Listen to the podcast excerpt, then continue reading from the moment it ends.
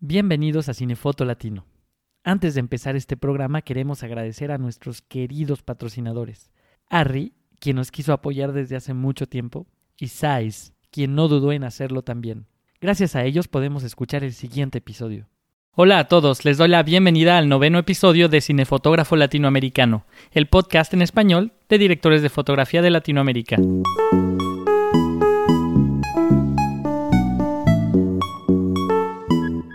En este número hablaremos con Guillermo Garza, director de fotografía mexicano. Guillermo ha tenido una trayectoria muy interesante, menos convencional que otros directores de fotografía. Garza es un cinefotógrafo que logra combinar una carrera de cine y de publicidad, haciendo cosas de calidad en las dos áreas. En cine, ha hecho películas como Bayonetta, Camino a Marte y Paraíso Perdido. Y en comerciales ha trabajado para marcas como Adidas, Facebook, Toyota y grandes producciones alrededor del mundo. Lo que me gusta de las imágenes de Guillermo es que siempre son orgánicas, tienen materia, estén hechas en digital o celuloide. En esta entrevista me aventuro a investigar el cómo es su proceso de trabajo para lograr esto. Por ahora nos concentraremos en su trabajo en comerciales y en un próximo número en su trabajo de cine. Memo vive desde hace unos años en Los Ángeles, ciudad en donde pude entrevistarlo en mi último viaje. Guillermo es socio de la AMC. Como siempre, quiero recordarles que visiten la página de este podcast para que puedan ver el material visual de lo que vamos platicando en este programa. La página es cinefotógrafolatinoamericano.com. Les pedimos también que no olviden seguir nuestras redes sociales. En Instagram, Facebook, Twitter y YouTube estamos como Cinefoto Latino. No duden en enviarnos sus comentarios o las preguntas que tengan después de escuchar este podcast, ya que Guillermo las responderá en nuestra cuenta de YouTube. Hola Memo. Hola, ¿cómo estás? Muchas gracias por venir. Tuvo que atravesar todos Los Ángeles, Memo, para venir con nosotros. En medio de un diluvio, porque estaba lloviendo como nunca aquí. Entonces, bueno, muchas gracias. Vamos a empezar con la pregunta clásica.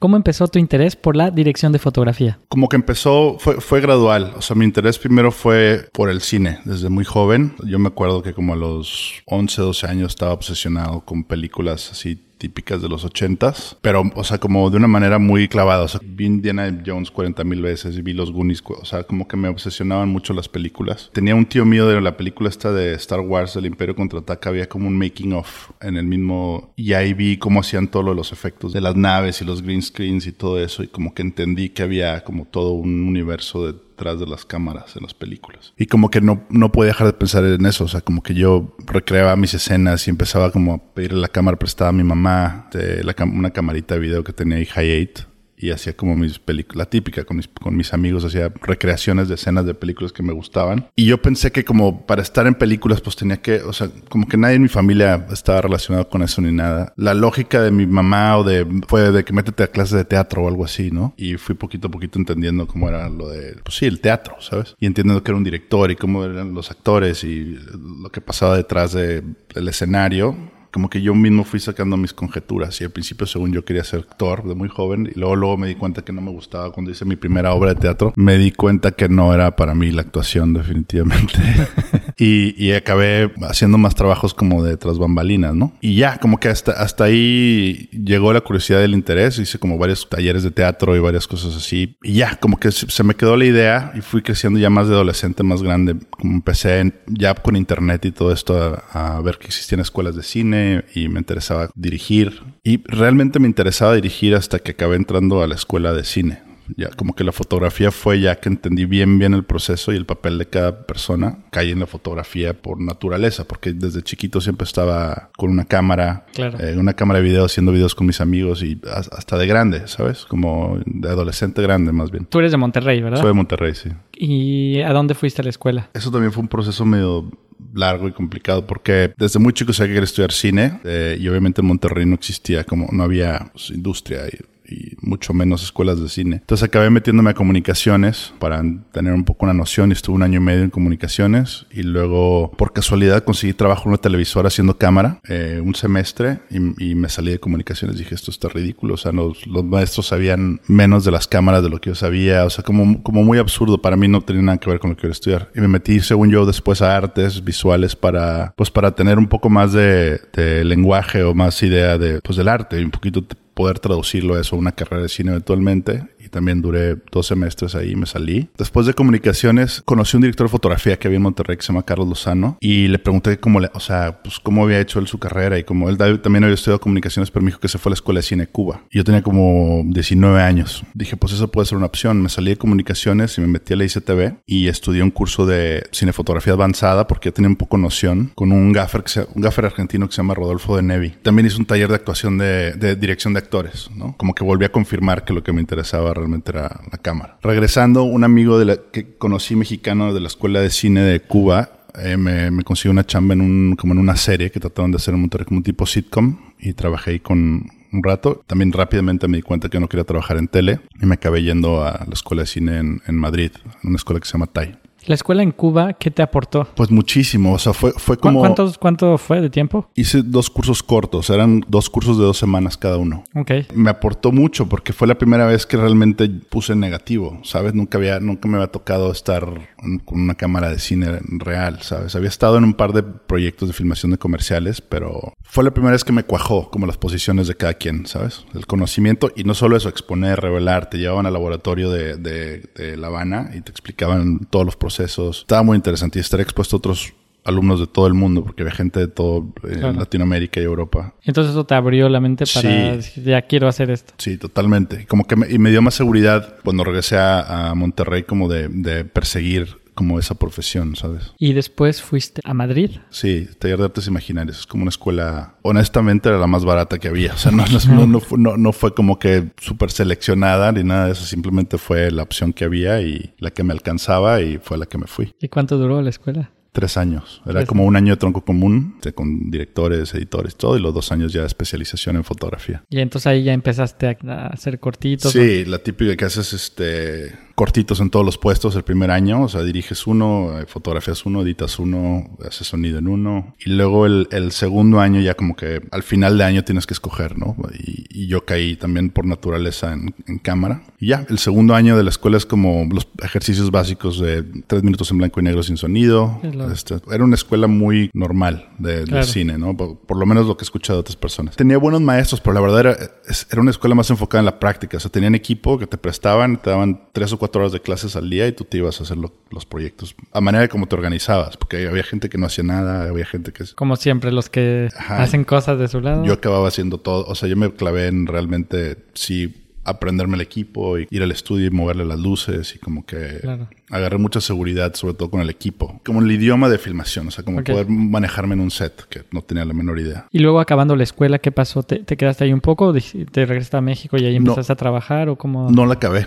Ah. no, el tercer año pasó una cosa muy interesante que fue, estaba un día yo en una librería en Madrid y de pura casualidad vi, vi a un tipo grande dice, con dos, dos, paquetes de libros en cada mano en una librería que estaba al lado de mi casa en Madrid. Y lo vi como de reojo y se me hacía súper conocido. Ya cuando lo vi de frente, como que me hizo clic que era este Guillermo del Toro. Me dio ahí un poco, no había conocido ningún cineasta real, tenía, o sea, estaba empezando realmente mi carrera ahí. Y me le acerqué y le dije, oye, me gustan mucho tus películas, ¿qué estás haciendo aquí en Madrid? O como que le traté de sacar plática, ¿no? Y me dijo, pues yo estoy preparando una película que voy a hacer en seis meses y se portó súper buena onda conmigo. Se sentó a tomarse un café conmigo y me explicó como lo que él sabía y como sus, no sé, como sus consejos de, ¿sabes? De cineasta, cineasta. Y, y le acabé, realmente no me pude controlar y la típica que le pides trabajo, ¿sabes? Le dije, Eh, si tienes algún proyecto, si tienes cualquier cosa que, que, vayas a hacer, o sea, yo feliz voy gratis. Y, y, me dijo, sí, ok, va. Me pasó el teléfono de su, el mail de su productor y le estuve mandando mails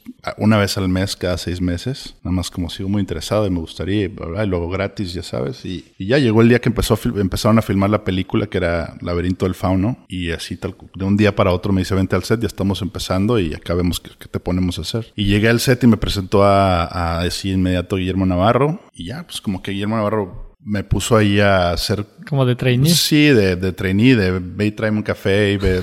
Primero, realmente no sabía qué estaba haciendo yo ahí, la verdad. Después de como una semana de estar nada más ahí como buscando que alguien me pusiera a trabajar, este, ya como que eh, Guillermo Navarro me puso a como ayudarle a en esa época él con su gaffer tenían como un sistema donde, que ahorita es súper común, pero en, en, aquella época yo nunca lo había visto y él tomaban, el gaffer tomaba fotos del, del setup del día o del, de, la, de, la, situación y lo, lo metían como a, a la computadora y, edita, y le, le, daban como una referencia al, al de laboratorio. Al de laboratorio, sí, para... ajá. No, no tuvo intermedio digital ese, ese, esa película, no estoy seguro. Y ya entonces como que me aprendí cómo, cómo ponía los settings en Photoshop para, para las latas y realmente a veces le ayudaba como haciendo algún pequeños ajustes o literal pegándole las fotos a las latas, pero pues ya estar expuesto a ese tipo de nivel de filmación fue una muy buena escuela. Sí, fue gran escuela. Fue, o sea, tenía un muy buen gaffer y él también, pues, como que atestiguar un gran DP trabajando, pues fue, fue más importante para mí que la,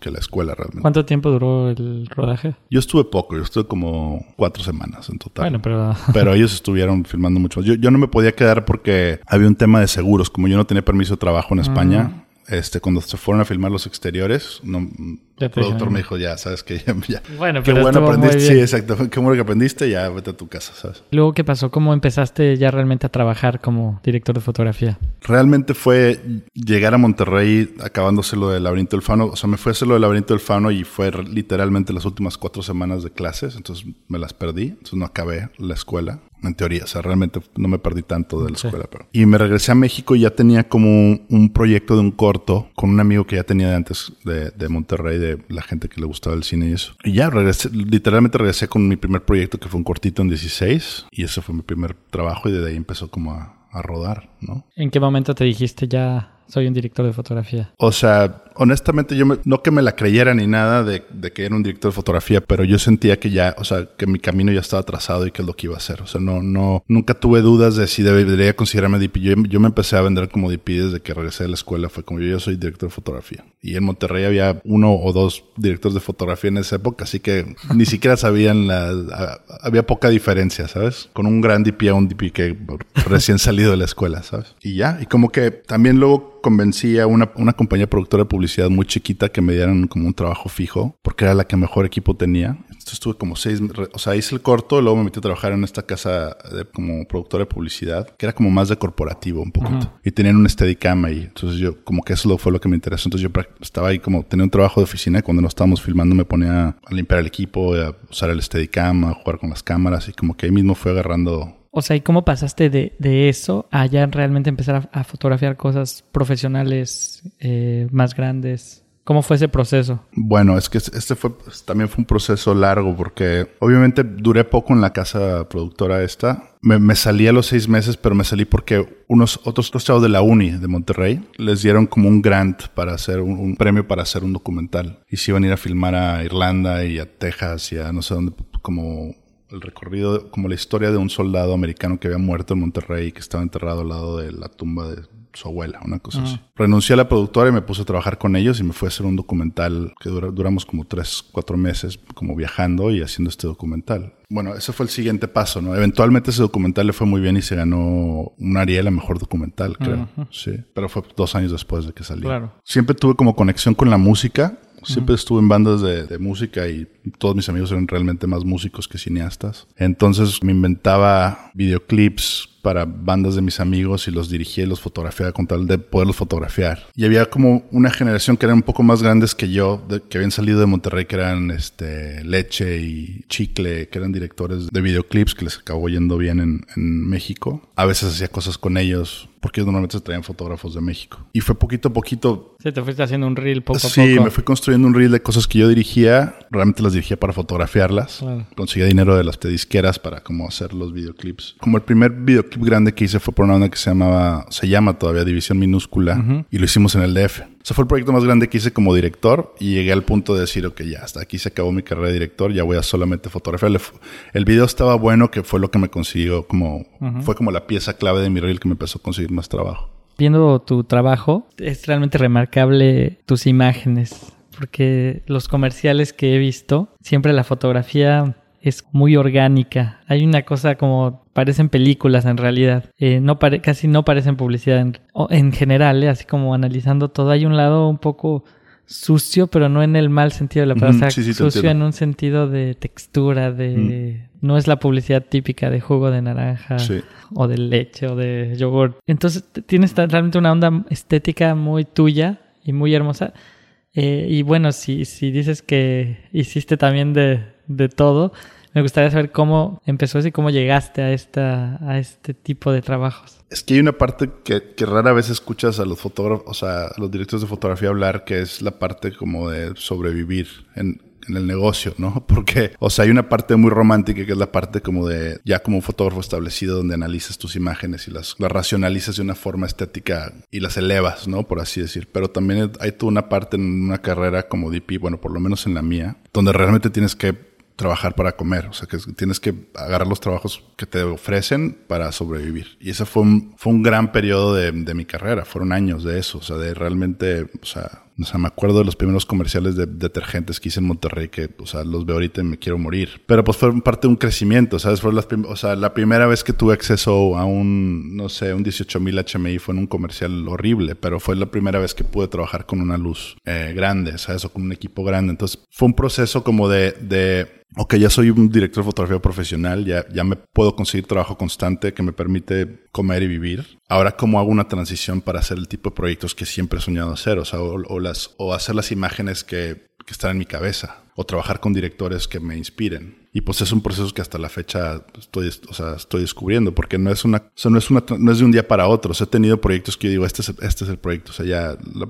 o sea, la próxima me habla, sabes, quién sabe, y con esto voy a, ya voy a conectar de aquí en adelante. Y no ha sido así, ha sido como muy gradual, ha sido como una curva de muy bajo contraste, por así decirlo, porque ha sido lento, o sea, y, siempre, como que la clave para mí fue nunca soltar los videoclips. Siempre cuando empezaba a sentir que la publicidad que estaba haciendo era la, peor que había hecho, el peor trabajo, lo más humillante como artista, siempre había un amigo que quería hacer un videoclip por 10 mil pesos, ¿sabes? Entonces me iba y hacía eso. Este, ya sea que lo levantara yo, lo produjera yo, lo dirigiera yo, lo que sea, para que poder lograr hacer imágenes que a mí me, como me gustaran. Entonces, mi reel siempre fue, nunca puse los comerciales de detergente, nunca puse el comercial de sabritas, nunca puse el comercial de, de gobierno, lo que sea. Siempre tenía una conexión con el videoclip y con la música. Entonces yo solo ponía eso en mi reel. O sea, mi, mi Vimeo, que era mi reel, eran puros videoclips. Que de hecho es muy importante porque si no, o sea, que es algo que yo le digo mucho a gente, es de que ponen tu reel o en tu página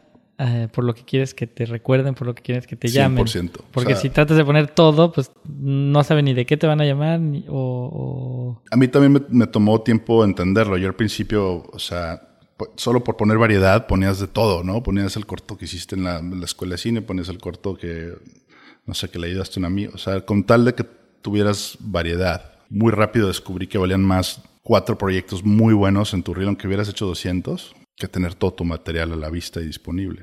De hecho... Ah, pues entonces por eso tienes siempre esta onda, que es una cosa que yo también he pensado mucho de los videoclips, que los videoclips generalmente nunca hay dinero, pero por lo menos puedes eh, explotar ideas creativas y texturas aunque no hay un valor monetario en un, inmediato en un videoclip, lo que generas es, o sea, lo que importa es la imagen y la imagen es como una, tiene valor también. O sea, un, buen proyecto en un reel vale más que, que te fueran a pagar en un comercial, mucho más. Entonces yo siempre orienté mi carrera a hacer, siempre meter proyectos para reel. Si no estaba haciendo proyectos para reel, me empezaba a volver loco o, o empezaba a buscar excusas para ir a hacer cualquier cosa que fuera no publicitaria. Digo, no, que todo lo que hiciera fuera de la publicidad fuera bueno, de hecho hice muchas cosas malas también, pero fue un aprendizaje porque era como totalmente eh, sin restricciones y sin expectativas, entonces era nada más un proceso creativo de crear imágenes por el placer de crearlas. Entonces, eso para mí, de hecho, me acuerdo más de esos proyectos que los otros, todos los otros proyectos que hice. O sea, como que son como dos caminos. El camino, lo que es el trabajo del, como director de fotografía para sobrevivir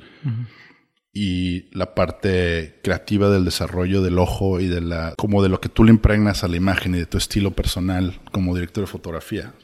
Claro. Me gustaría saber ya en esta en estos trabajos que te gustan, en esto que podemos ver en tu página, ¿cómo es tu preparación para la luz y cámara para tener estos planos tan realistas o naturalistas?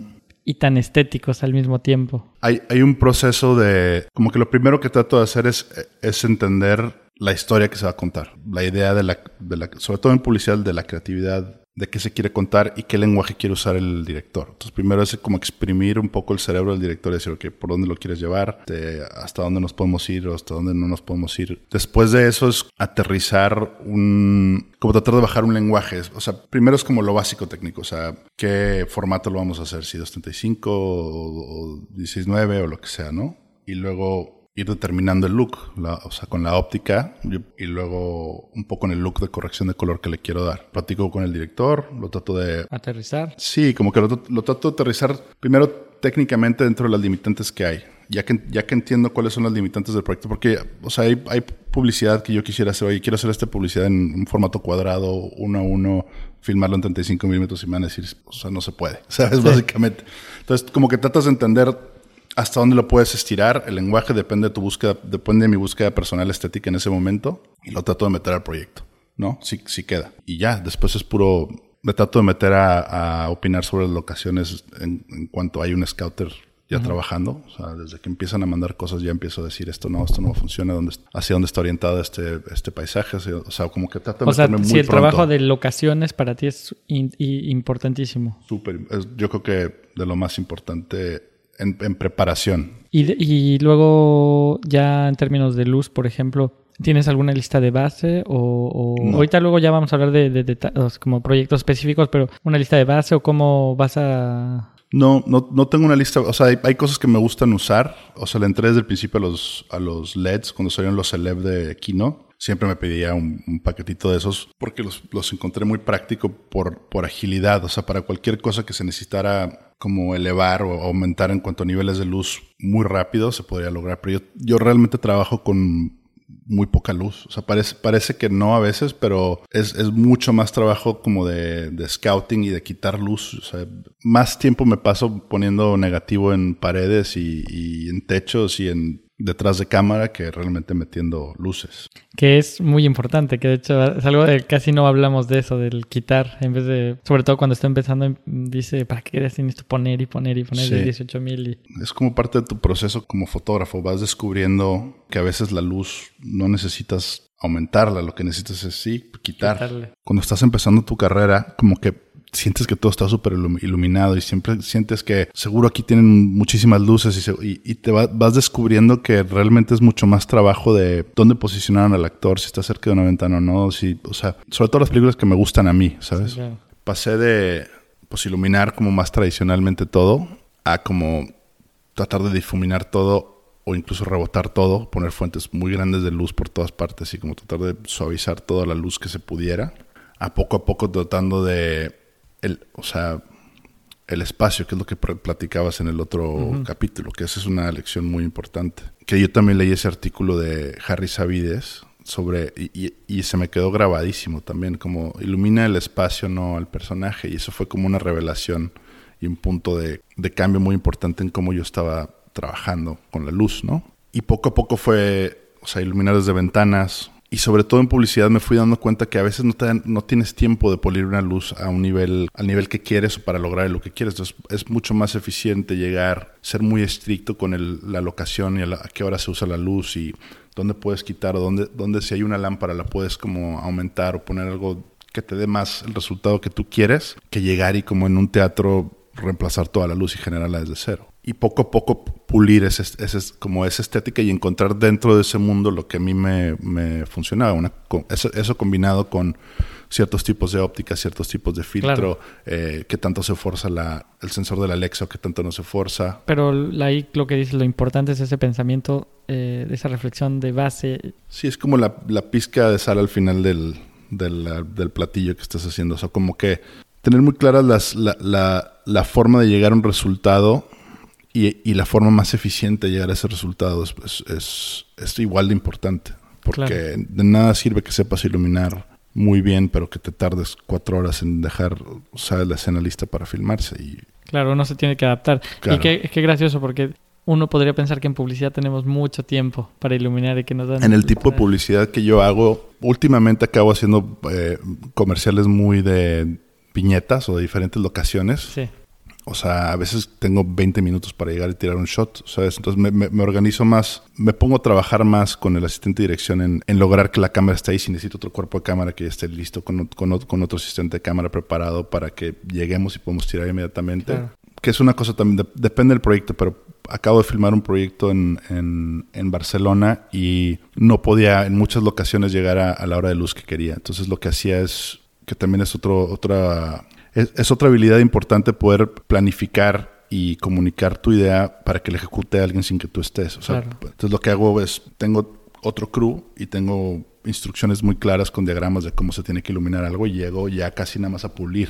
Claro. Entonces, ¿Y tu gaffer entonces es el que hace avanzadas o, tu gaffer se queda contigo? Casi siempre, casi siempre el gaffer es el que se va a hacer la avanzada y se queda conmigo el, el, el depende en qué país y en qué sistema estés, pero el, el best boy, por así decirlo. Claro. Me gustaría primero hablar del el comercial de Facebook, que justo son muchas viñetas, muchas situaciones de luz y además está espectacular. Gracias. ¿Cuántos países visitaron? Son dos países nada más, es, realmente Los Ángeles y Barcelona. Fueron dos días en, en, en, Los Ángeles y dos días en dos días y medio en Barcelona. ¿Y para ese comercial cuánto de pre, cuánta pre necesitaron?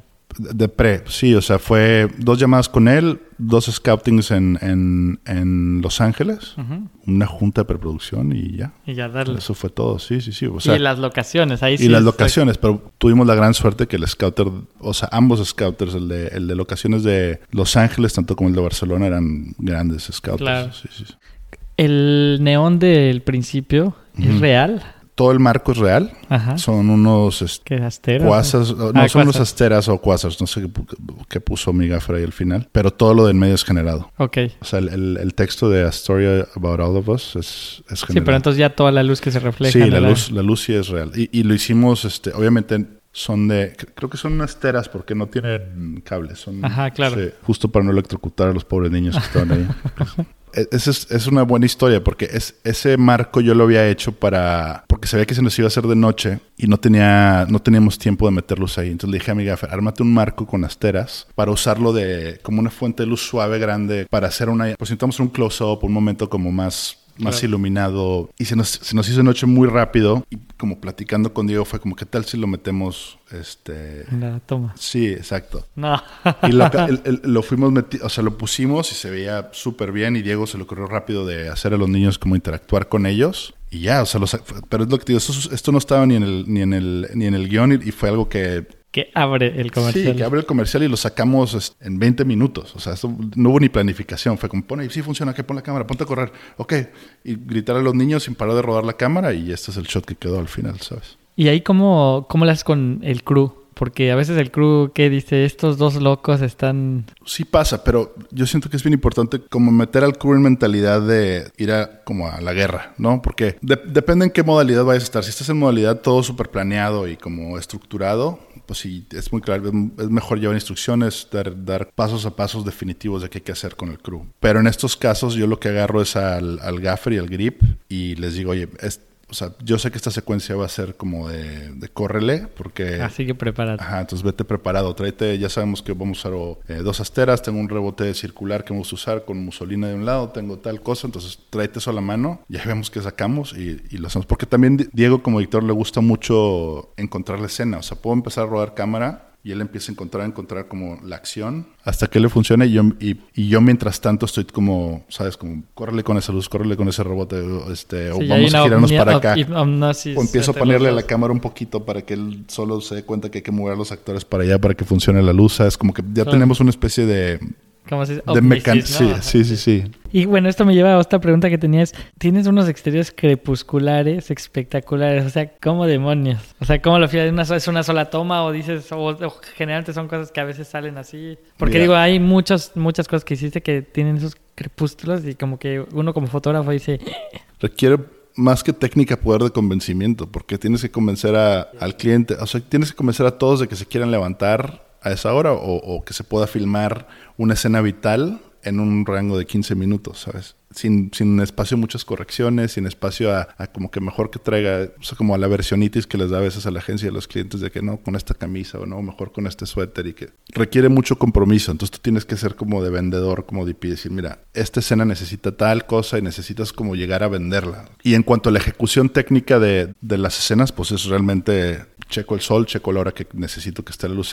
Yeah, a la hora que se mete el sol ya empieza a estar como a, a, azul o se queda un poquito hora, hora mágica, unos 10, 15 minutos y luego se empieza a hacer azul. Y ese azul te dura, si tienes suerte, 10, 15 minutos, 20 minutos y estás en una parte muy lejana del, eh, del Ecuador. O sea, de técnica eso es lo único. No, lo, no, difícil no, es convencer. exacto. Y, sobre, y, en, y, en, ficción es más difícil aún. O sea, en, un, en una película decirle a un director, oye, vas a tener 10 minutos para lograr esta escena con los actores. O sea, obviamente los, los, los, actores primero te voltean a ver a ti de por qué están, o sea, por qué me estás poniendo en esta situación. Y el director también, pues, tiene que tener mucha confianza en ti, mucha como. Sí, claro. Sí, y, y como que entender por qué lo estás haciendo. Sí, porque una película no es un plano de un segundo o dos, es No. un plano de un minuto. No, y hay escenas que se, que, que se requieren, o sea, que se necesita tener más tiempo para trabajar. Claro, para la- ¿qué cámara y lentes usaste? Hice un- una combinación, este, bueno, es, es Alexa Mini. Usé K35 Ah. de Canon, rejauseados. Usé Master Primes y usé un Ultra Prime, el 8R, que es como el superangular este Mm, rectilíneo, que, claro. no, que no te hace como la curva de ojo de pescado. O sea, desde un principio mi idea era hacer como, o sea, que el lenguaje fuera muy angular, o sea, muy angular y cuadrado. El approach fue más como de formato medio, ¿no? Como si estuvieras tomando fotos de formato medio. Fija la cámara, este, muy cerca de los personajes y como con vistas muy, sí, como, como encuadrarías con una cámara de, formato medio. Y probé varios lentes, o sea, probé varias opciones. Por look y por textura me quería ir con los K35, toda la película. Pero el problema de los K35 es que viñeteaba mucho. El 18 viñeteaba, entonces metí todo lo que fuera arriba de 18, o sea, el, el- el resto de la serie, en K35 y todo lo que fuera más angular, o sea, 18, 14, 16, El Master 10, Master Prime, y el 8 fue rectilíneo. Naturalmente fui usando más los K35 en como exteriores muy soleados, como situaciones un poquito más es, como duras, de luz Claro. más dura, porque le ayuda mucho el K35, Sí, sí, sí. como que tiene una textura muy bonita. Y los Master Primes para situaciones muy angulares, ¿no? Claro. Y le metía, le metía un octavo de Pro Mist cuando sentía que...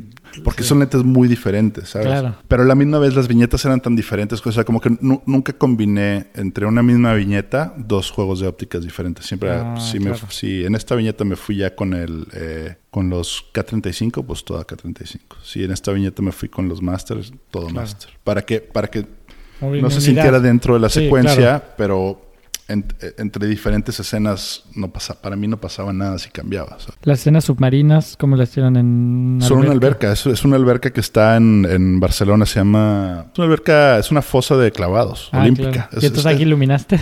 No, esa es luz de sol, o sea, nada más... Es que la gran ventaja que está, al- está al aire libre tiene como... Está orientada casi perfecta al sol. Entonces te, te puedes tú poner con la cámara en la posición que funciona la luz. Ah, Entonces pues eso fue lo que hice. Tuvimos suerte. Yo les dije que lo quería filmar como a mediodía para que, Sí, ent- claro. para que entrara la luz clavada. Y en Barcelona, en Barcelona pues el mediodía no es como... No es tanto como en México que es directamente hacia abajo. Tiene un poquito de ángulo. Y lo puse de back y es eso. Ah, Mira, estoy pasando imágenes así. Eh, hay una que me encanta, es, o sea, en la barbería, ¿cómo queda con una peluquería? Sí, es una peluquería que se supone que es como en Corea. Y entonces, ¿esa dónde la hicieron? En Los Ángeles, es en, es en el barrio chino de Los Ángeles. Ayer estuve justamente ahí. Sí. Y aquí, eh, que, o sea, nada más las luces estas de los neones. Sí, o sea, hay, hay un negativo justo detrás de la cámara. O sea, estoy como... Para contrastar. Ajá. Y puse, puse un dolly con un Ubangi. O sea, para, para lograr el ángulo, que es, que es que la cámara está casi pegada a la barra. Creo que aquí tengo el 14. Si no, estoy, no estoy seguro si es un 14 o un... Perdón, un 12 o un 10. Es de Master. Pero estoy con, como, con el dolly... el- la vía del dolly está justo detrás de la, de la señora de amarillo. O sea, como está hacia el lado derecho. Y tengo la cámara en un Ubangi colgada como invertida para poder lograr ese tracking hacia Mm, acá. claro, sí. Y en cuanto a iluminación, pues literal es, es negativo detrás de...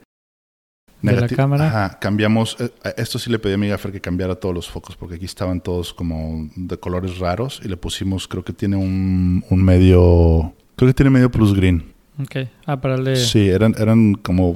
Eran eh, fluorescentes de 4000 con un medio plus Plus green. Y afuera, los o sea, lo, lo que- No, afuera sí, afuera, fíjate que sí tenía, tenía un HMI de backup, no me acuerdo si lo dejé o lo quité. Ups, sí, no, no, no. verdad, sí pasa. Sí. Este, Vamos a decir que lo dejé, pero- Vamos a decir que la dejaste, exacto. para que se sienta más intencional todo. Exacto, sí, todo.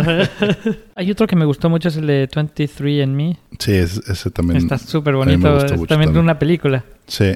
23andMe fue eh, igual con, con el director es Diego Contreras. Igual es como todo un, todo un comercial viñetero que supone que es como un road trip de una chava que va como a reconectar con sus orígenes que aprendió a través de 23andMe, ¿no? Y fue recrear, esto es en Veracruz todo, En Veracruz. es Veracruz, ajá. Fue, fue recrear en Veracruz este, la mayor cantidad de países que pudiéramos. Y muy en el estilo de Diego, que es como... hay- Había una lista de ideas de cosas que, querían, que, que él quería hacer. Como, o sea, obviamente las escenas estaban Como pensadas. O sea, estaba como Tailandia o eh, este, Indonesia, este, África. Como, como tenía diferentes ideas de dónde quería ir. Muchas más de las que acabaron en la película porque no alcanzamos a filmar. Bueno, en, la- en la- el comercial porque no alcanzamos a filmar todo.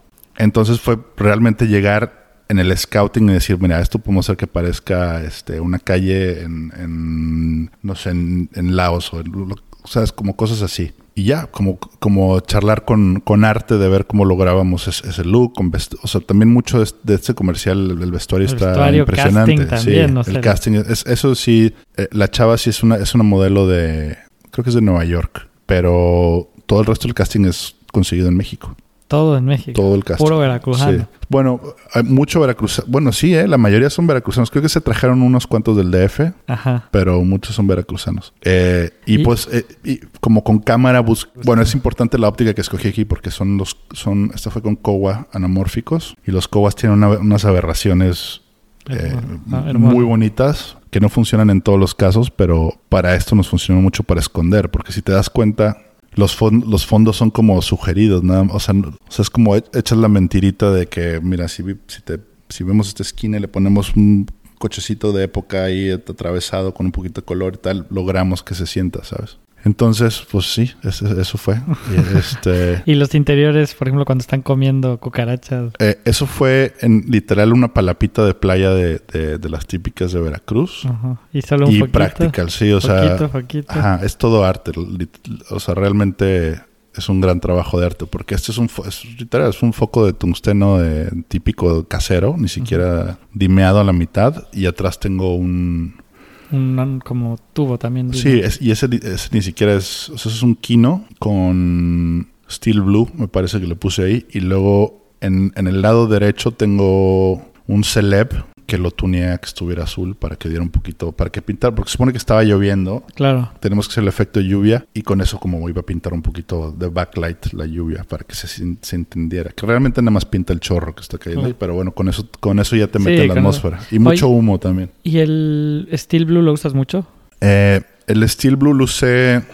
Digo, en general, en tu trabajo. No, no, o sea, no, no, no tengo, no estoy como particularmente casado con el Steel Blue. Lo que pasa es que igual no sé si debo desmitificar tanto, pero literal era, era de mi gaffer lo, lo tenía de otro proyecto. Yo se lo pedí y dice, ¿cuál es? A ver, enséñame los azules que tienes. Tienes estos tres, vale, échale ese, dos de esos, una capa, dos capas, ya jalo, vámonos. Ah, me, me da mucho gusto que veo que no soy el único. Luego yo culpabilizaba por eso. Claro, porque es que igual, igual soy yo, no, sé- no sé, pero yo, o sea, siento que hay una parte que es muy bonita, que es la magia de, de la, de la fotografía, pero también me gusta mucho la parte como de, como de guerra, ¿sabes? Como de Claro. meterte a combate y resolver con, ¿sabes? Con lo que Pero tienes. por eso, por eso mm, regreso a lo que decía al principio, que me gusta mucho de tu trabajo, esa parte orgánica, pero creo que esa parte orgánica solamente se puede lograr como un artista que va buscando lo que hay. Yo, yo estoy de acuerdo con Eh, eso. Digo, hay un trabajo de pre muy grande, como esto que dices, de- que, que es muy importante de las locaciones, pero ya que tienes todo ese universo, ya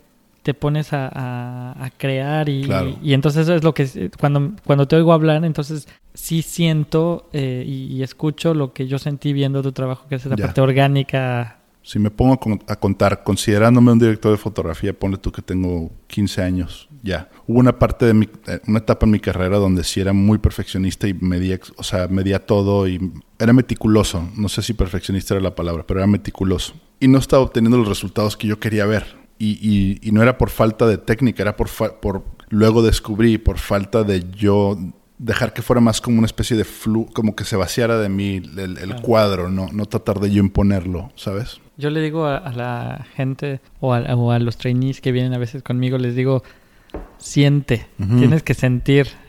Es lo más importante. O sea, porque la técnica, y es lo que decía un poco hace rato, la técnica es muy importante, pero ya en, el, en ese momento siente y la técnica no importa.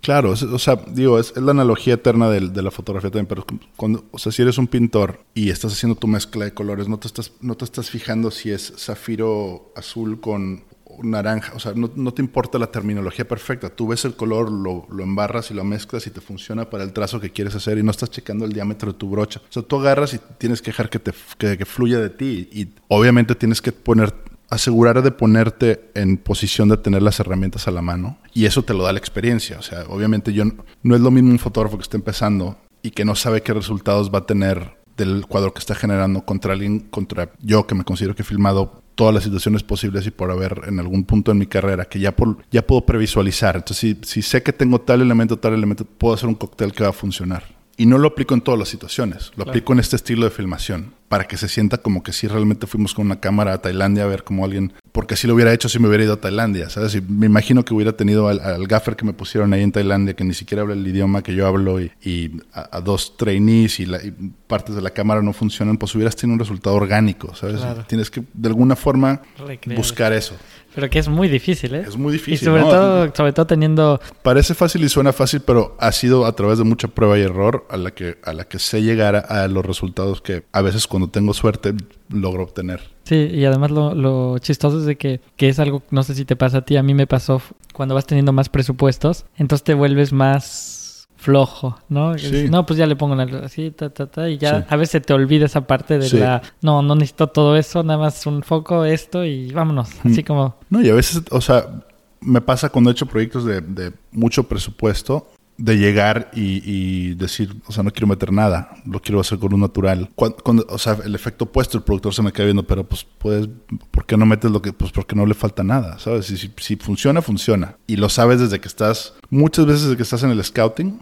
Y hay veces cuando, cuando entra el talento, el, el, actor que vas, o la actriz que vas a filmar, o, a veces el, el, fondo puede estar horrible, pero si la, si la actriz tiene algo, el actor mete algo a la escena interesante y el director logra como encontrar una energía, es todo lo que necesitas a veces. Esto hablando de un look, como muchos de mis proyectos, como más documentalero, más este, orgánico, por así decirlo. Cuando estás diseñando un look de época, pues obviamente tienes que ir un poquito más preciso y tienes que mantener una, este, una línea de continuidad este, para, para lograr el look más diseñado. Pero, pero para ti, algo más personal sería un, una manera de trabajar así. ¿Te eh, gusta trabajar de esa manera o prefieres trabajar? Me gusta poder trabajar de las dos creo, creo que me aburriría muy rápido si solo trabajara de una misma forma o si solo tuviera un estilo. ¿Sabes? Como que justo ahorita estoy tratando, que también cualquier director de fotografía te lo va a decir, estoy en una búsqueda de cambiar radicalmente mi estilo en otra dirección porque siento que, que no me quiero convertir en el güey que hace ese estilo, aunque ahorita lo estoy capitalizando bien. Claro, por supuesto. Pero no, no quiero como, quiero, quiero poder adaptarme a, a, a, mis a, mi búsqueda estética, ¿sabes? Y tratar de meterlo en los proyectos. Pues por ejemplo, un proyecto, el de Toyota, ese sí tiene esa parte más, este, no tan, mucho más preparada como una película de superproducción. Pero también eso habla mucho de, de estilos de dirección muy diferentes. Eh, Rodrigo, el director de este video, es una persona, son eh, casi polos opuestos en forma de dirigir que Diego. O sea, Rodrigo sí es muy, muy meticuloso en, cómo, cómo logra y cómo quiere que se siente. Y, sobre todo en este tipo de proyecto. También puede cambiar un poco de estilo, pero es muy específico. O sea, él sabe cómo quiere que se vea, cómo quiere, cómo que quiere que corte. Él es editor también, él es colorista también. O sea, él tiene, tiene, tiene una noción técnica más específica. Claro. Nada más para los que nos están escuchando y no han visto este comercial, es un comercial como post-apocalíptico de zombies. Exacto. y todo está al revés. O sea, todo va desde el final hasta el principio. Fue bastante ambicioso ese, ese, ese tipo de, lenguaje de edición y eso, pero está quedó interesante, creo. Y para cuando lo vean en la página, no olviden visitar la página para eso, este, verán que es como una película así de Michael Bay o... Entonces sí, entonces es otra manera de trabajo, eh, hasta con post, ¿no? Mucha post tiene. ¿Y aquí cómo trabajaste tú con todo el departamento de post? La postproducción la hicieron en España y había un, no, un supervisor de, postproducción.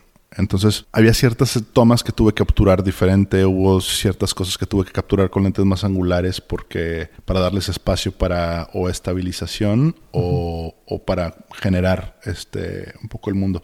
Este, lo, este está filmado con Leica Sumilux. Sumilux y cropeado, obviamente, a 239. Con la Alexa. Con la Alexa Mini. Yo creo que no he filmado con otra cámara en cinco años. Sí, ¿verdad? Sí. De hecho, me volví a poner una Alexa normal este, al hombro la otra Sí. vez. Dije, "Ah, Sí, no, no. No sé cómo, cómo le hacíamos. no, Y ahora que sacaron la, la... la LF. Es como volver otra vez a... Sí, la quiero probar. quiropráctico. No, Exacto. Está, Em, está buena, ¿no? Yo no, no he hecho, no he hecho nada, ningún comercial con ella, pero Yo me gustaría probar cosas para las, las caras y los retratos. Creo que es, es muy bonita. Pero pasa lo mismo un poco que con la... Es el tema este digital. O sea, ya llega a un nivel de, de tanta tanto... definición. Sí, tanta definición, resolución y como... como sí, como es demasiado... Clínico. Crispy. O sea, es como, no sé. Sí, a mí me gusta decir la clínico. palabra clínica. Es así Sí, como- es clínica. Es, Sí, de hecho a mí la LF me interesa usarla, pero no por el lado justo clínico, más bien por el lado de como de profundidad, sí. en el- como, como regresar al 35 milímetros de, de- de fotografía clásica. Sí, o sea, por ejemplo, en el de Facebook era toda mi intención filmar con la... Yo quería filmar con la 65, Con la 65. incluso. Producción básicamente me dijo que estaba loco y que no se iba a poder, pero mi intención era como formato medio, o sea, tratar de filmar este con, con el... eh, Como si estuvieras filmando con una ajá, Hassel o exact- una mamilla. Exactamente, o sea, como si estuviera tomando fotos con una mamilla M7, ¿sabes? Ajá, Una claro. mamilla 7, perdón. Mm, Vamos a, a terminar esta serie de preguntas con la pregunta clásica. Eh, ¿Qué consejo le darías a un estudiante de dirección de fotografía o a alguien que quiere estudiar dirección de fotografía o a alguien que está empezando como director de fotografía? Espero que sea considerado un consejo. Es un consejo creo que medio largo, pero obviamente la técnica, la cámara, el lente es, importante, pero es más importante como lograr entenderte a ti como fotógrafo. Y entenderte a ti como fotógrafo me refiero como explorar, no, no, no, no tratar de, o sea, como dejarte explorar y cometer errores para llegar a entender qué es lo que te gusta y qué es lo, qué es lo que te queda bien y qué es lo que conectas. Ese es un, ese es un, un consejo. Lo otro consejo es, que es un consejo que no es, no es mío, pero para mí fue muy valioso, que lo tocamos hace poquito, es, es lo de ilumina, iluminar para el espacio. Utiliza o piensa más en quitar luz que poner luz, como filosofía, no como, no como una cosa específica, sino como, un- como una filosofía o como un approach a... Ah, bueno, y me acabo de acordar uno que, que es un consejo muy básico y muy, muy genérico también, pero para mí también fue muy importante. Y Guillermo del Toro me dijo cuando estaba, cuando lo conocí, me dijo que me, que me enfocara en la carrera como si fuera un maratón, no como una carrera de corto plazo, ¿sabes? ¿Cómo, cómo, cómo se le dice un sprint? Como- con la sprint. sí. Sí, o sea, enfócate como si fuera un maratón, o sea, en la resistencia, en llegar, en tener una técnica de, de o sea, que te lleve hasta- largo plazo, A largo sí. plazo, no es, no es una cosa que va a suceder de inmediato y requiere mucho como enfoque. Sobre todo eso es muy importante ahora porque ahora en esta cultura de YouTube, Sí, de las cosas efímeras, todos queremos llegar a- al resultado claro, rápidamente. totalmente. Muy bien, ahora vamos a terminar con un pequeño juego que hago siempre. Tienes que contestar de manera rápida. HMI o tungsteno. Tungsteno, Tungsteno o LED. LED, LED o el sol. sol. Cámara fija, cámara en mano. Ahora cámara fija, Telefoto o angular. angular. Óptica nueva, óptica vieja. Depende del proyecto. Esférico o anamórfico. Depende del proyecto. Celuloide o digital. Celuloide, obvio. 1.3 o 5.6. 2.8. Lente con filtro o lente sin filtro. Eh, sin filtro, por lo general. Nada más le muevo una cosita de luz y estamos. O necesito media hora. Eh, nada más le muevo una cosa. Somos varios así. Sí, sí, sí. ¿Una cámara o dos cámaras? Una cámara. ¿Nueva ola o nuevo Hollywood? ¿Cómo? A ver, explícame esa. O sea, nueva ola. Francesa, nueva ola ah, francesa. no, pues la nueva ola francesa. ¿Color o blanco y negro? Color. Eh, ¿Raúl Cutar o Vilmo Sigmund? Vilmo Sigmund. ¿Néstor Almendros o Gordon Willis? Voy a tener que decir Gordon Willis. Muy bien, muchas gracias, Memo, por A haber ti. participado en esto. Vamos a, me gustaría después hacer otro capítulo contigo sobre tu trabajo en películas, Por porque favor. Memo también es uno de los fotógrafos que logra hacer películas y comerciales y los dos le quedan bien. Así a veces, que a veces. Así que eso será un tema para otro episodio. Pero muchas gracias por haber atravesado todos Los Ángeles para venir. Muchas gracias. No, yo, yo feliz, la verdad. Estas fueron las palabras de Guillermo Garza. Esperamos que les haya gustado. Recuerden visitar la página de este podcast, cinefotógrafolatinoamericano.com, y los invito a que dejen sus comentarios ahí. No olviden abonarse a Cinefotógrafo Latinoamericano en su reproductor de podcast preferido, para que reciban una notificación cada vez que un nuevo episodio esté disponible, lo cual será cada tres semanas. No olviden tampoco seguir nuestras redes sociales. En Instagram, Facebook, Twitter y YouTube estamos como Cinefoto Latino. Este podcast es una producción independiente con apoyo de la AMC. La edición y mezcla fue realizada por Kenia Carreón. También agradezco a Milton Barrera por su ayuda con nuestras redes sociales y la página. La música es una obra de Emma y Single Liz y se llama The Moon, que pueden encontrar en SoundCloud y de la cual dejaremos un link también en la página web. Yo soy Alfredo Altamirano y les agradezco que nos hayan escuchado. Nos vemos en la próxima.